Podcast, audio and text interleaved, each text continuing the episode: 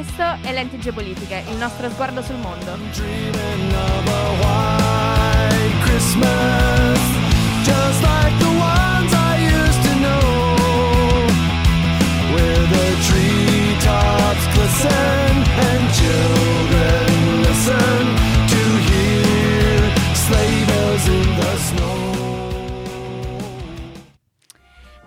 A tutti! Ciao. Ciao ragazzi. Bentornati a Lenti Geopolitiche. Non sapevamo se dire buongiorno, buonasera, buon pomeriggio, non sappiamo Siamo più niente. soliti andare in onda a quest'ora. Esatto.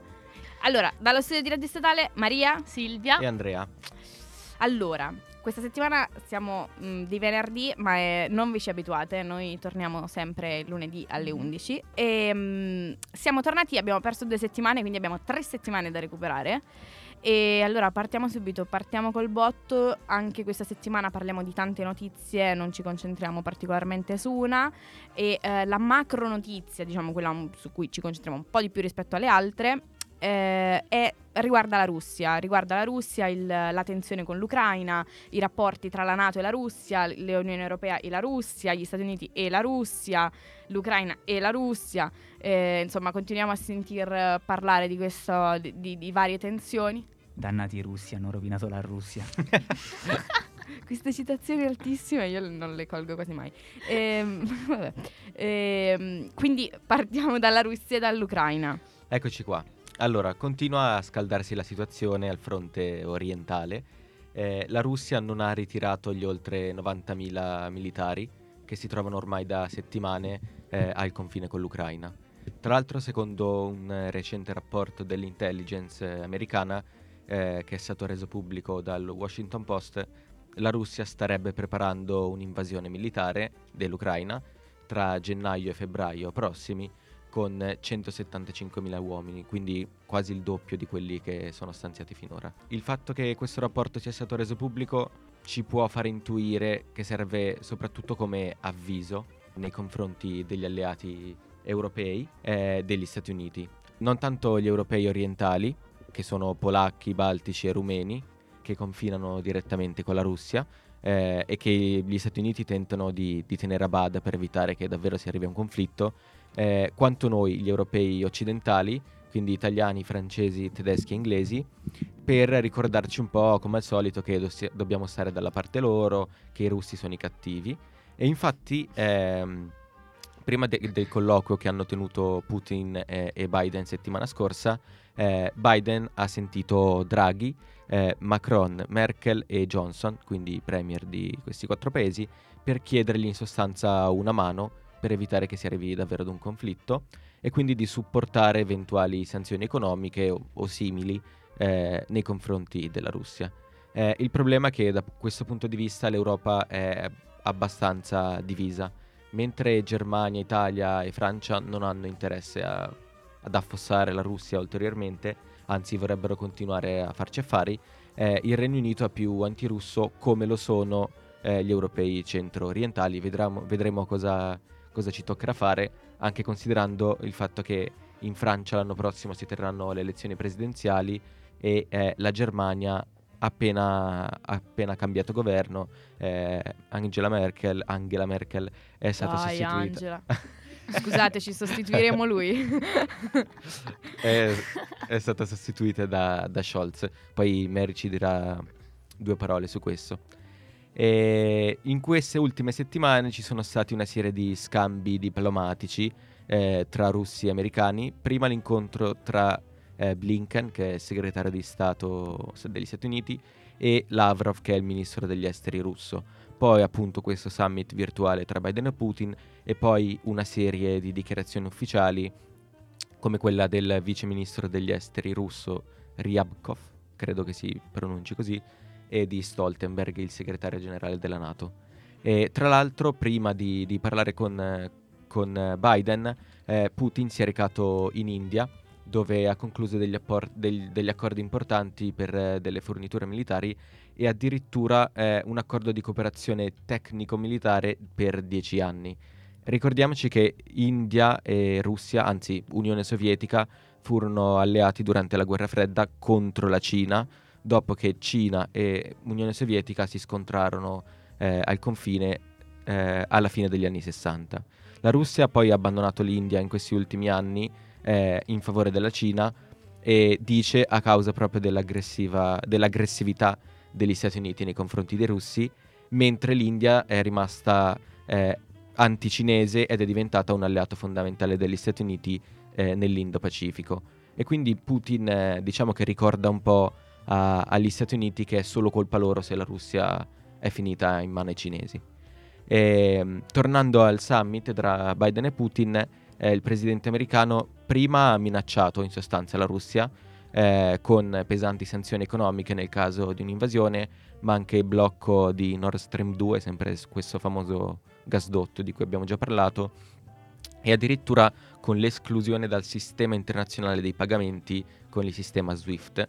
Eh, non ho intenzione di parlarvi del sistema SWIFT, se no dobbiamo fare un'altra puntata, però diciamo che ha calcato la mano con, con le minacce. Poi in verità ha abbassato i toni chiedendo a Putin di rimanere più razionale e i due hanno parlato di Medio Oriente, si sono fatti una chiacchiera un po' più, un po' più cordiale. Eh, in ogni caso da questi incontri vengono fuori più o meno sempre le stesse cose. Intanto che la Russia parla solo con i suoi omologhi, eh, cioè secondo loro gli USA e chiunque altro viene snobbato. E le posizioni poi rimangono le stesse. La Russia vuole mantenere alta la pressione eh, per evitare che l'Ucraina entri nella Nato e che quindi la Nato non si espanda ulteriormente verso est. E gli Stati Uniti non escludono questa possibilità e minacciano ritorsioni nel caso di un conflitto e cercano di compattare i loro alleati contro i russi. Dall'altra parte però non fanno grandi promesse agli ucraini e soprattutto non sembra che abbiano intenzione di fornirgli eh, supporto militare. E anche perché non possono permettersi eccessive distrazioni da ciò che secondo loro conta veramente, che è la competizione con la Cina. Sì, e c'è anche un altro fronte eh, che riguarda l'Ucraina, ovvero quello dell'Unione Europea. Ehm, è già da tempo infatti che Georgia, Moldavia e Ucraina appunto hanno fatto squadra per concretizzare la propria adesione all'Unione Europea. Qualche mese fa i tre rispettivi leader hanno formalizzato un accordo di cooperazione per rafforzare il proprio percorso di integrazione europea. Bene, lo scorso 15 dicembre, qualche giorno fa, i tre paesi hanno chiesto a Bruxelles l'avvio dei negoziati per il loro accesso eh, nel corso dell'Eastern Partnership Summit. Qui ci voleva Wow. Michelangelo, che è l'incontro per il partenariato ehm, orientale. E in tutto questo c'entra la Russia perché rappresenta, diciamo, l'ostacolo principale eh, dell'adesione di Moldavia, Geo- Georgia e Ucraina all'Unione Europea, soprattutto per quanto riguarda l'Ucraina che vive sotto l'influenza russa. E Putin non ha intenzione di concedere l'Ucraina eh, all'Europa. E eh, parlando proprio di, di Russia, eh, c'è l'ipotesi di un'espansione della Nato verso est. Il ministro degli esteri ru- russo ha ribadito l'importanza di trovare una soluzione diplomatica a questo problema, minacciando il ricorso alle armi nel caso non ci sarà un impegno a fermare l'espansione. La Russia, più che cercare eh, un confronto con, con la Nato, lo sta cercando con gli Stati Uniti. Si sa ed è abbastanza evidente che siano gli Stati Uniti a tirare le fila eh, dell'Alleanza Atlantica da quando è stata istituita nel 49. Ma ecco, perché è importante su un piano geopolitico questo, questo fatto dell'allargamento ves- verso est. Possiamo dire che più che essere una questione diplomatica, istituzionale, è una questione ancora una volta di potere o di eh, potenza, mm, meglio, nel senso che la Russia vuole eh, affermare e consolidare il proprio status internazionale rela- relazionandosi con chi conta di più all'interno del sistema internazionale, che è quello che diceva un po' Andrea Mm. prima, no?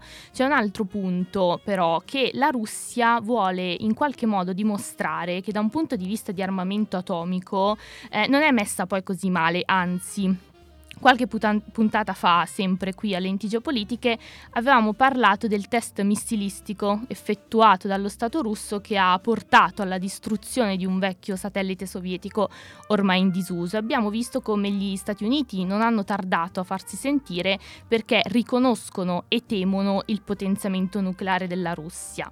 Ricordiamo che eh, eh, ricordiamo che all- all'interno del contesto internazionale gli stati temono la, la minaccia che un altro stato può rappresentare, nel senso che per gli stati non è necessario che un rischio si concretizzi, è come se gli stati in un certo senso mettessero le mani avanti, come se mh, rispondessero al detto meglio prevenire che curare. Quindi la, la, Russia ha a disposizione un armamento notevole che preoccupa gli Stati Uniti e questi ultimi devono necessariamente tenere eh, in conto che la Russia non si farà particolari scrupoli morali ad utilizzarlo. Non che gli Stati Uniti o altre potenze si facciano particolari scrupoli morali, però ecco. Questo, scusami Silvia, mi pare oro per le orecchie dei russi essere, il fatto di essere temuti sì, esatto. dagli altri, loro godono un sacco di, esatto. di queste cose qua. Eh. Quindi ecco, è come se eh, la Russia non volesse compromettere i rapporti bilaterali con gli Stati Uniti, che ricordiamo sono la testa della Nato, cioè Nato e Stati Uniti forse sono sinon- quasi sinonimi. In questi casi Eh. possiamo quasi prenderli per sinonimi, sì. Mm, al contrario, la, la Russia è come se stesse cercando un confronto paritario con la potenza americana per consolidare, come dicevo prima, il proprio status a livello internazionale. Cioè la Russia fa la voce grossa, ma alla fine l'ultima cosa che vuole è inimicarsi gli Stati Uniti. Al contrario, continua a ragionare secondo la logica della minimizzazione dei rischi. Forse perché teme, tra le altre cose, l'isolamento, cioè forse la Russia non vuole rimanere sola. Tant'è vero che un altro mh, passo diplomatico importante per la, per la Russia è, stato, è avvenuto di recente eh, quando Putin ha avviato un dialogo con Johnson, il premier britannico, per ribadire la proposta fatta agli Stati Uniti, ovvero un accordo che sancisca lo stop dell'espansione della Nato verso est. L'obiettivo russo è quello di eh, far vacillare i rapporti tra Regno Unito e gli altri paesi rilevanti eh, dell'Europa occiden- occidentale, ovvero Francia, Germania e Italia, già minati tra l'altro questi rapporti dal- dalla Brexit. no? Eh, che tra l'altro ho letto un articolo in cui, perché avevo il dubbio se si dicesse il Brexit o la Brexit, l'Accademia della Crusca sembra essersi eh, espressa in favore del, cioè del femminile. La Brexit. La dico la Brexit. Brexit. Sì, anch'io ho sempre detto la L'uscita- Brexit. Ma perché la, La l'uscita- exit. la uscita del Regno Unito, quindi la Brexit. Ma il dubbio mi è venuto perché in realtà ho sentito anche talvolta dire il Brexit. Quindi, Sì, c'è qualcuno che lo dice. Chissà perché. Boh. Potremmo non Boh. usare l'articolo proprio. e tipo il Brexit. titolo di questo articolo era il genere della Brexit, tipo. quindi vabbè, la Brexit. Ehm, e quindi appunto ehm, questi paesi, eh, tra l'altro, mm, questi qua che ho appena citato, insomma quelli più rilevanti su un piano europeo, eh, non hanno mai interrotto i propri rapporti con gli Stati Uniti, no? anzi di recente questi ultimi si sono accordati sulla questione della crisi ucraina che, mm, come diceva prima Andrea, non accenna a migliorare, sembra un po' in una fase di, di stallo. E, mm, Ma posso, posso aggiungere, visto Certo. che abbiamo parlato qui di pronunce, ho scoperto che si può dire sia ucraina che ucraina. ah, ok. Sembra che uno sia eh, la pronuncia russa, l'altra sia la pronuncia ucraina. E quale O è? ucraina. Ehm, che se- non mi sbaglio, ucraina è la pronuncia Ucraina. ucraina e ucraina è la pronuncia russa. Quindi noi dicendo Ah. sempre Ucraina e facciamo la un stessa favore cosa ai per russi. Kiev, ehm, che in russo si dice Kiev e invece in, in ucraino in ucraino si dice Kiev tipo. O Kiev. Ah, senza Kiev forse sì, insomma è un po' diverso. Comunque possiamo dire in entrambi i modi. ok. Io eh, volevo ricollegarmi alla, alla questione Russia-Ucraina di cui stavate parlando voi dando un'altra notizia di cui si è parlato molto nelle ultime settimane ed è eh, la notizia del boicottaggio, del cosiddetto boicottaggio delle Olimpiadi invernali di Pechino del, del 2022. Ehm, allora, che cosa è successo? Questo boicottaggio delle Olimpiadi non vuol dire che non andranno gli atleti, cioè gli atleti eh, dei paesi che hanno deciso di boicottare andranno, eh, parliamo del fatto che una serie di paesi capeggiati dagli Stati Uniti, e chi l'avrebbe mai detto proprio dagli Stati Uniti, eh, hanno deciso di non inviare delegazioni diplomatiche ufficiali eh, a presenziare giochi per protesta contro le violazioni dei diritti umani perpetrate dalla Cina ehm, nei confronti degli, degli uiguri dello, dello Xinjiang. Ne avevamo già, forse l'avevamo già accennata questa cosa in un'altra puntata, ma eh, questa è la scusa formale eh, che è andato. Eh, in seguito a questa dichiarazione di Biden in cui di- affermava di non- che non avrebbe mandato i, i diplomatici a Pechino, si sono aggiunti anche Canada, Regno Unito, Australia, Giappone e anche la piccola Lituania. Tutti Che- amiconi. Esatto, gli Stati amiconi degli Mm. Stati Uniti che hanno deciso di fare lo stesso. Eh, I più attenti eh, avranno notato che si tratta eh, dei- degli alleati, eh, si tratta dei Five Eyes. Allora, i Five Eyes del sistema internazionale eh, sono Stati Uniti, Canada, Regno Unito, Nuova Zelanda e Australia. E eh, questi tutti insieme formano una rete di collaborazione eh, in termini di intelligence e sicurezza mh, estremamente estesa che raggiunge tutti gli angoli del globo, cioè sono quelli che praticamente sono i famosi poteri forti che ci spiano. Ecco, sono i Five Eyes. Scusami Mary, ma la Nuova Zelanda ha boicottato anche Allora, lei? la Nuova Zelanda è ancora un po' in dubbio. Mm. La Arden ancora non ha capito bene se vuole o non vuole farlo, perché poi la, la Nuova Zelanda effettivamente si trova in una posizione proprio di limbo tra, gli- tra la Cina e gli Stati Uniti. Cioè, è a tutti gli effetti un alleato statunitense, però è completamente dipendente dalla Cina. La Cina ormai è diventato il primo partner commerciale, quindi si trova in difficoltà. Quindi per il momento ancora non si sa, ma gli altri hanno confermato che non manderanno, eh, non manderanno diplomatici. Questo ci fa capire anche che eh, gli Stati Uniti e i suoi alleati sono ancora più, ancora più uniti, si mostrano più uniti che mai, specie l'Australia che è ritornata a confermarsi fedele alleato statunitense dopo che negli ultimi anni aveva un po' vacillato questa, questa alleanza con, con gli Stati Uniti. Ma quindi si può parlare di un vero e proprio boicottaggio? Allora no, hanno fatto notare che effettivamente non è giusto chiamarlo boicottaggio Mm. perché sarebbe stato un boicottaggio qualora non avessero inviato gli atleti. Eh, esatto. a Pechino perché a quel punto veramente si boicottavano i giochi. Invece eh, facendo così eh, è un boicottaggio, co- un boicottaggio cosiddetto sì, diplomatico perché il regolamento Mm. olimpico non dice niente sul fatto, sull'obbligo che ogni delegazione, che ogni Stato mandi la propria delegazione diplomatica ufficiale. Quindi mh, parlare di boicottaggio è un po' troppo. È sicuramente molto simbolico. È sicuramente molto, molto simbolico ed è difficilissimo eh, immaginare che gli Stati Uniti e eh, gli alleati potessero realmente non mandare atleti a Pechino, perché poi queste occasioni sono particolarmente importanti per le grandi potenze, per, per mostrare no, an- la loro forza una anche dal... questione di immagini. Esatto, e l'abbiamo Infatti- visto anche alle Olimpiadi di Tokyo. Ma sì, poi quest'anno. parlavamo prima l'immagine con la Russia, non è che gli Mm. Stati Uniti sono da meno, anche loro amano farsi vedere. Sì, sì, sì, sì, sì. Poi soprattutto quando c'è da, quando c'è da vincere medaglie, no? Chi vince di più... Cioè, certo. Ehm, quindi, mh, che cosa, come la possiamo leggere questa decisione americana? Mm, si tratta eh, di una mossa diplomatica eh, con lo scopo di strizzare un po' l'occhio a tutti coloro che trovano insopportabili le continue violazioni di diritti umani in Cina. Ehm, ricordando, noi siamo gli Stati Uniti, siamo sempre dalla parte dei buoni, siamo contro le violazioni dei diritti umani, ma è mm, insomma l'ennesimo segno di sfida nei confronti, eh, nei confronti della Cina. Ora, perché ho tirato in ballo questa, questa notizia di per sé comunque molto interessante e importante?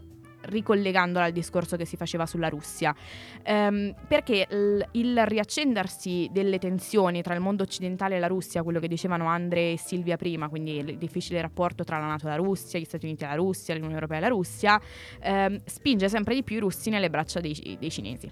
Ovviamente la, la Russia non può spingersi ad occidente, per forza di cose, dovrà andare ad oriente a cercare, in cerca di sicurezza.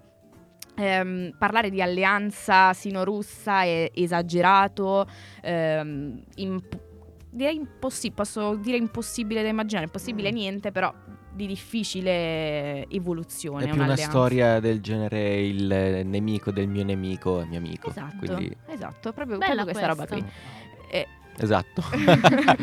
ehm, Rocco ha detto Mao, non, so- non era un gatto, era il presidente cinese.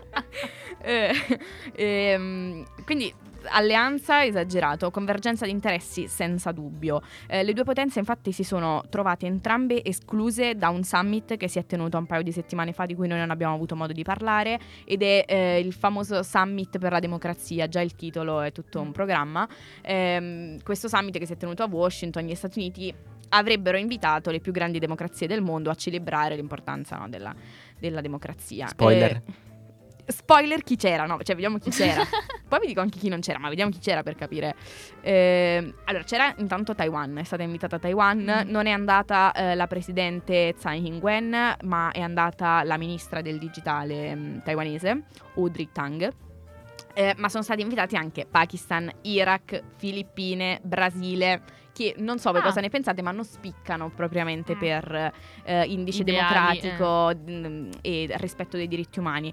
Grandi esclusi, invece, a parte eh, Russia e Cina, grandissime escluse, ehm, non sono state invitate Ungheria, Turchia, Egitto, insieme a tanti altri, che Beh, penso siamo abbastanza sono- d'accordo eh. che, esatto, mm, al summit per le democrazie forse assenti giustificati, mettiamola Beh, così. se avessero fatto il summit delle democrazie davvero ci sarebbero andate tre stati. Boom! Qua immaginate Obama che butta il microfono. Vabbè, Eh, questa citazione, meme per pochissimi.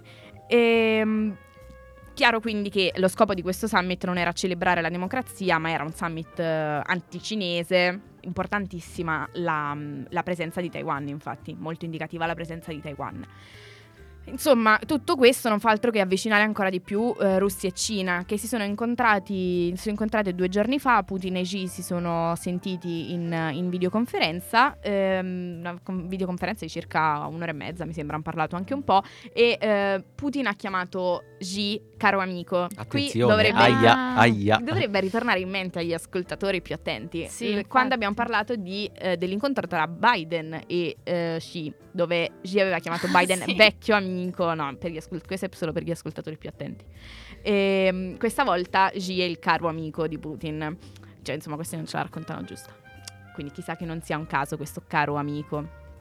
Comunque, eh, i due hanno trattato una serie di questioni, tra cui l'ipotetico allargamento della Nato verso Oriente, il summit per la democrazia eh, e la necessità di creare una struttura finanziaria che sia staccata dal, dal dollaro, che ormai viene considerata moneta ostile proprio, ma anche di queste Olimpiadi del 2022. Infatti Putin ha deciso di andare di persona alle Olimpiadi di Pechino, nonostante comunque la squadra degli atleti russi rimanga ancora senza inno e senza bandiera, come alle Olimpiadi di Tokyo, a causa dello scandalo sul, sul doping, insomma, che li ha costretti a, mm, a gareggiare senza bandiera.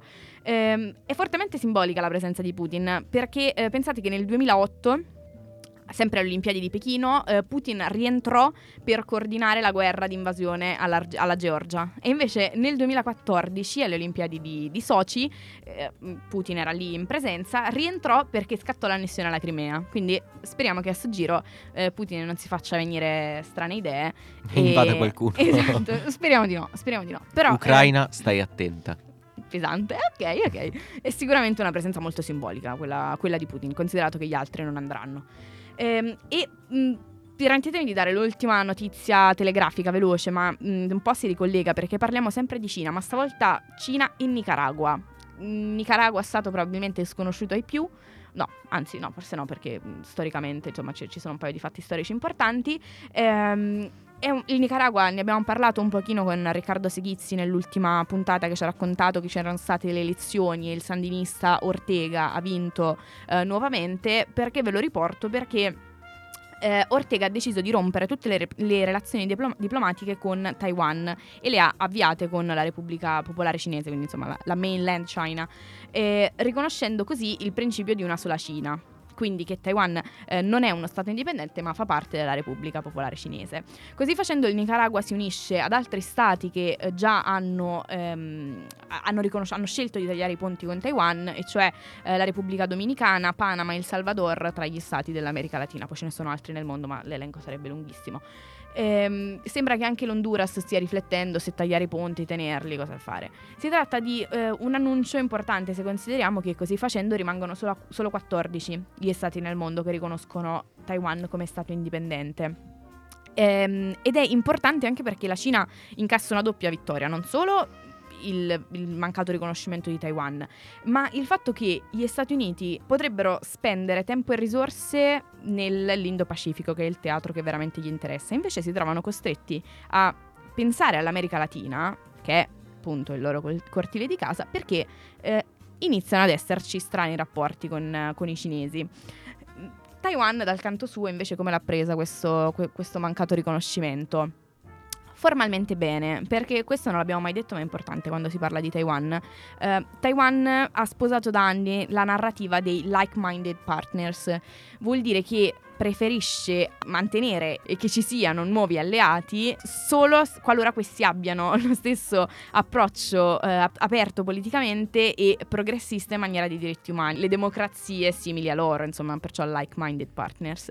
Ehm, il Nicaragua non è propriamente una democrazia mm, che rispetta tutti i diritti umani con aperta aperta politicamente e quindi formalmente si sono mostrati contenti di questa, mm, di questa cosa. Non so eh, se la realtà risponde ad altro perché eh, gli alleati diventano sempre di meno e quindi è sempre più difficile per, per Taiwan. Ma eh, vediamo, vediamo che cosa succederà. Sicuramente la sfida su Taiwan è da tenere d'occhio nel, nel 2022 perché inizia ad essere decisiva nel, nel confronto tra Stati Uniti e Cina. Io vi ho tediato abbastanza con eh, questa maledetta Cina. Cioè, non maledetta per carità, eh, nel senso che ne parlo sempre. No, ma sono tutti maledetti gli Esatto. stati, dai, all'interno. Attenzione Mary che per carità. Ehm, La parola torna a Mary per parlarci di Bennett, quindi Allora, praticamente che cosa è successo? Questa settimana c'è stata eh, una visita di Stato che ha fatto molto discutere di equilibrio in Medio Oriente. Ehm, il premier israeliano Naftali Bennett è andato per la prima volta nella storia in visita negli Emirati Arabi Uniti ad incontrare il principe Mohammed bin Zayed. Pronuncia araba terribile, ma Mohammed bin Zayed. poteva andare peggio. Eh, Infatti. Eh, l'incontro è eh, da iscrivere nel contesto degli accordi di Abramo di cui ancora non avevamo parlato fino ad adesso. Sono accordi importantissimi, eh, fortemente voluti dall'ex presidente americano Donald Trump, firmati lo scorso anno per normalizzare le relazioni diplomatiche tra Israele e Emirati Arabi Uniti, Bahrain, Marocco e Come, Sudan. scusami, Mary? No, ragazzi, lo, dove- lo dovevo dire per forza. Ho Bahrain. detto velocissimo, tipo. Bahrain, Marocco, questo è pronuncia top, eh. Qua non c'è niente da correggere. Bahrain, Marocco e Sudan. Ehm, questi, questi paesi si aggiungono così ad Egitto e Giordania che già avevano eh, relazioni con Israele da un po' di anni.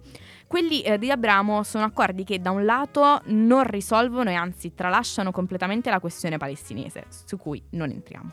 Dall'altro però eh, servono anche a stabilizzare il Medio Oriente, storicamente terra di, di disordine soprattutto per le travagliate relazioni tra i paesi arabi e eh, Israele e per consentire agli Stati Uniti di disimpegnarsi da quest'area per potersi concentrare sul, sul teatro che veramente gli interessa, cioè eh, l'Indo-Pacifico. È importante ricordarci come ha fatto Trump a convincere questi paesi a superare le storiche tensioni con Israele e a firmare questi accordi importanti. Ebbene, il riconoscimento di Israele è arrivato in cambio di concessioni economiche e strategico-militari. Siamo sorpresi? No. È, è sempre chiaro, chiaro, chiaro così.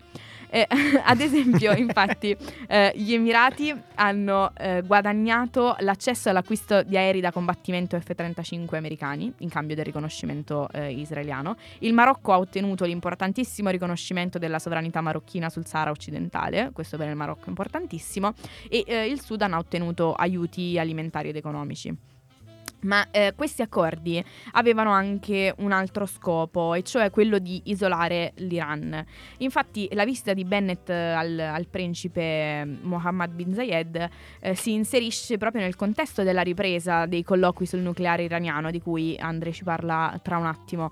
Ehm, un Iran nucleare fa paura praticamente a tutti gli stati, del, tutti i paesi del, del Medio Oriente, che storicamente non hanno degli ottimi rapporti con, con- con l'Iran, chi per un motivo, chi per un altro, ma sembra che eh, bin, bin, ehm, bin Zayed stia cercando una de-escalation, una normalizzazione con l'Iran, perché nell'ottica di un Iran nucleare meglio amico che nemico. Questo- questa ipotesi si inserisce in tutta una strategia che potrebbe, che potrebbe star eh, attuando Bin Zayed, che è della, mm, di, di mostrarsi il più diplomatico possibile, di normalizzare il più possibile, di aprirsi il più possibile per evitare qualsiasi tipo di conflitto.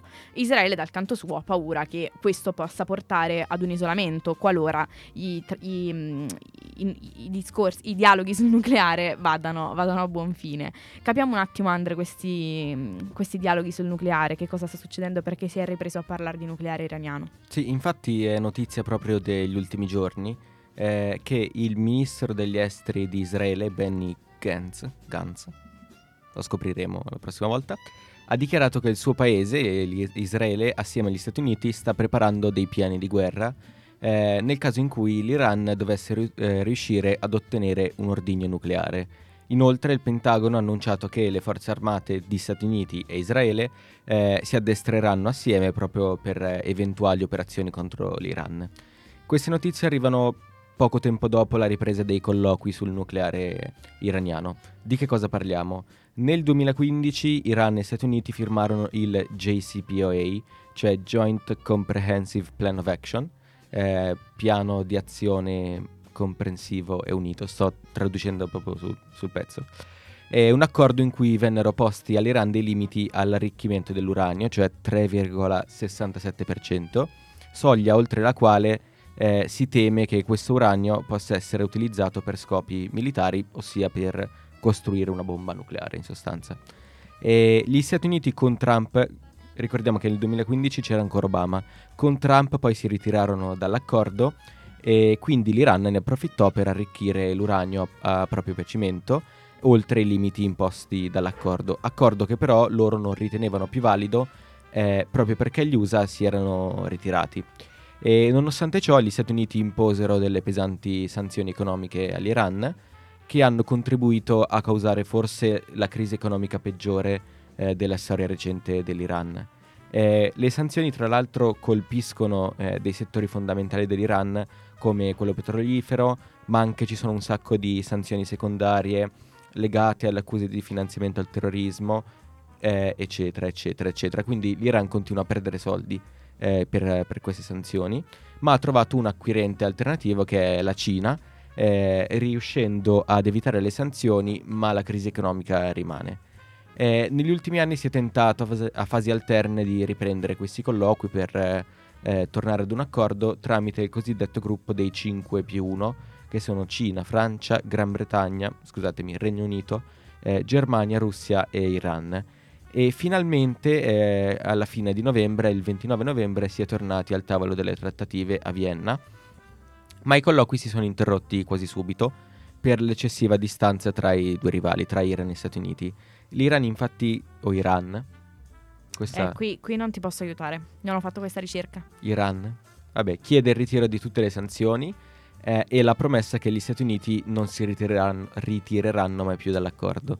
E contemporaneamente però l'Iran ha anche annunciato i progressi che ha, fatti- che ha fatto eh, nell'arricchimento dell'uranio, cioè abbastanza da costruire davvero una bomba.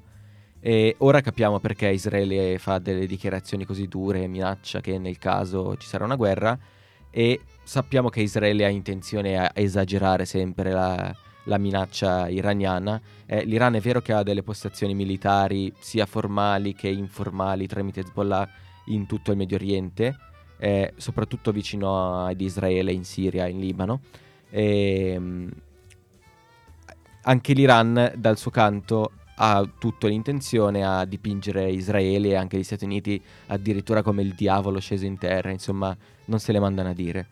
Eh, gli Stati Uniti si trovano in mezzo a questa bufera, eh, nel senso che si trovano sempre eh, costretti ad intervenire, non per forza mi- militarmente, ma anche diplomaticamente al fianco di Israele, anche se proprio con gli accordi di Abramo e con il ritiro dall'Afghanistan hanno iniziato a disinteressarsi un po' dal, dal Medio Oriente per delegare la sicurezza della regione a- ai loro alleati regionali e il loro obiettivo, diciamo, generale sarebbe quello di un equilibrio di potenza tra Israele e Iran. Eh, però sembra che questi due non, se- non riescano ad amarsi, anzi neanche a, a tollerarsi proprio, quindi vedremo cosa succederà, se No- ci non sarà c'è pace per il. Medio Oriente. Sì, diciamo No. che non è l'area più felice del mondo. più stabile, esatto. Mm. Non è facile trovare un equilibrio, decisamente no. No. Eh, di recente è avvenuto un ultimo sviluppo che riguarda Stati Uniti e Iraq perché entro la fine dell'anno, in teoria, gli Stati Uniti avrebbero dovuto lasciare l'Iraq.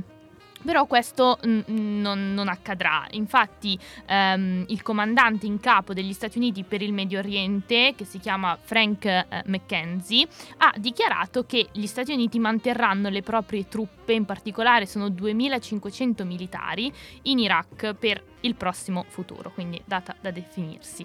Ehm, quella degli Stati Uniti è ovviamente una mossa eh, strategica, mentre gli States non hanno alcun interesse a stare in Afghanistan, tant'è vero che eh, insomma hanno lasciato l'Afghanistan con tutte le conseguenze negative che abbiamo visto, ehm, in Iraq in realtà hanno un interesse.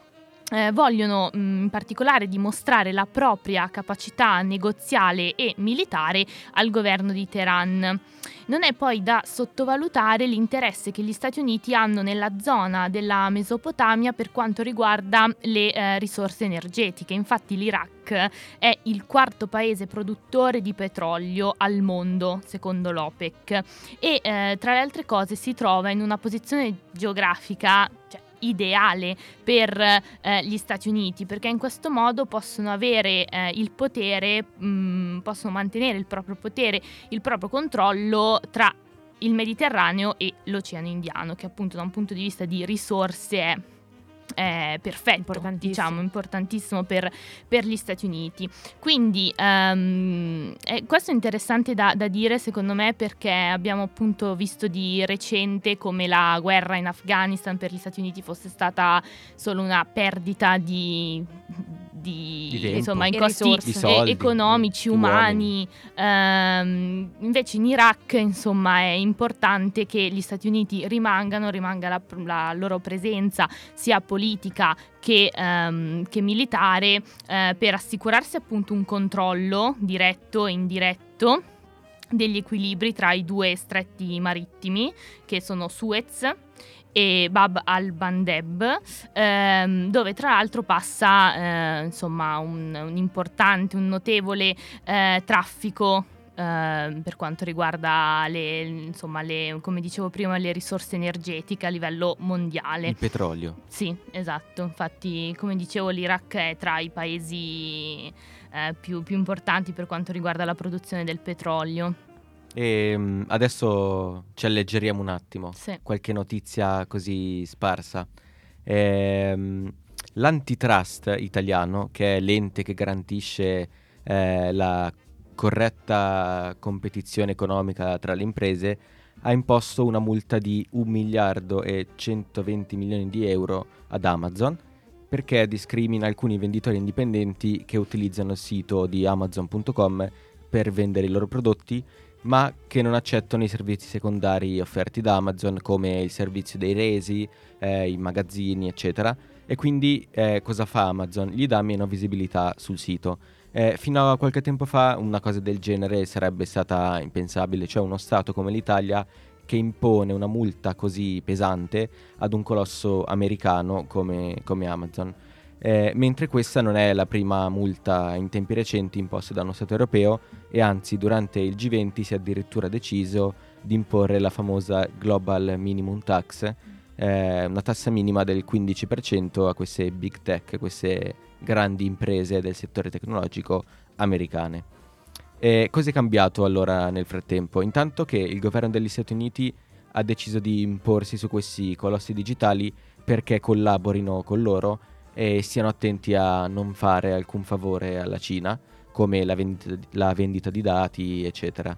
In secondo luogo, gli Stati Uniti hanno bisogno di fare qualche favore ai loro alleati europei eh, per appunto eh, tenerli dalla loro parte contro la Cina e alleati europei che da molto tempo si mostravano scontenti di questo strapotere delle big tech. Eh, ultimo, Biden in campagna elettorale ha promesso alla classe lavoratrice americana, soprattutto quella del Midwest, che è quella zona che sta intorno ai grandi laghi, Detroit, Chicago, Minneapolis, quella zona di là, Detroit. nord Detroit. Esatto. Minneapolis. No, non lo so, raga.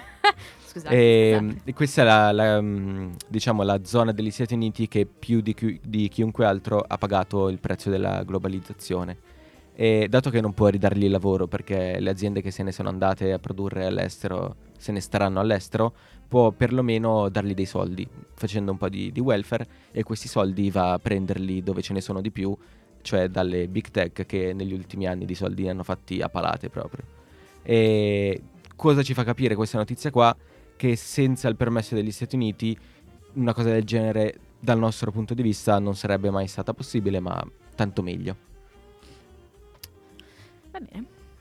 E allora io proseguo sulla- su questa linea delle notizie brevi, ma brevi, concise ma importanti e eh, posso dire, mh, posso mettere finalmente un punto alla nostra, alla mia storia d'amore con le elezioni tedesche, perché finalmente si è insediato il nuovo governo tedesco e posso confermare che il nuovo cancelliere tedesco è Olaf Scholz.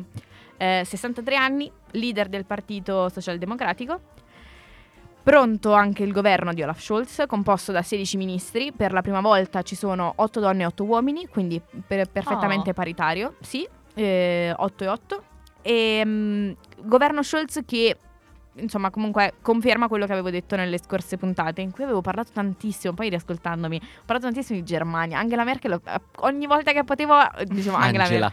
Merkel Angela Merkel Angela Merkel Ehm, quindi ne ho parlato tantissimo e già avevo accennato a quali potevano essere le priorità del governo Scholz ve le confermo ma le, le- le riporto di nuovo eh, sicuramente la gestione della pandemia, prima di tutto, perché veramente la Germania sta vivendo una quarta ondata potentissima, i morti, morti sono tanti, anche i contagiati. eh, leggevo di tipo 520 morti, insomma, veramente iniziano ad Sono avere numeri, numeri. da, in- da prima ondata. Esatto, forse. numeri da non vaccinazione, da, da Mm. prima che cominciasse la campagna di vaccinazione. Infatti poi ho guardato e la Germania ha un- una percentuale di, di vaccinati bassissima rispetto a tanti altri paesi. Rispetto a noi che Sembravamo i- gli scappati di casa. Sì, sì, invece- no, beh, noi siamo avantissimo da questo punto di vista Sì. con la campagna vaccinale. E invece la Germania no e ne sta, pagando, ne sta pagando il prezzo. Quindi questo lo possiamo dire, penso, senza nessun tipo di problema.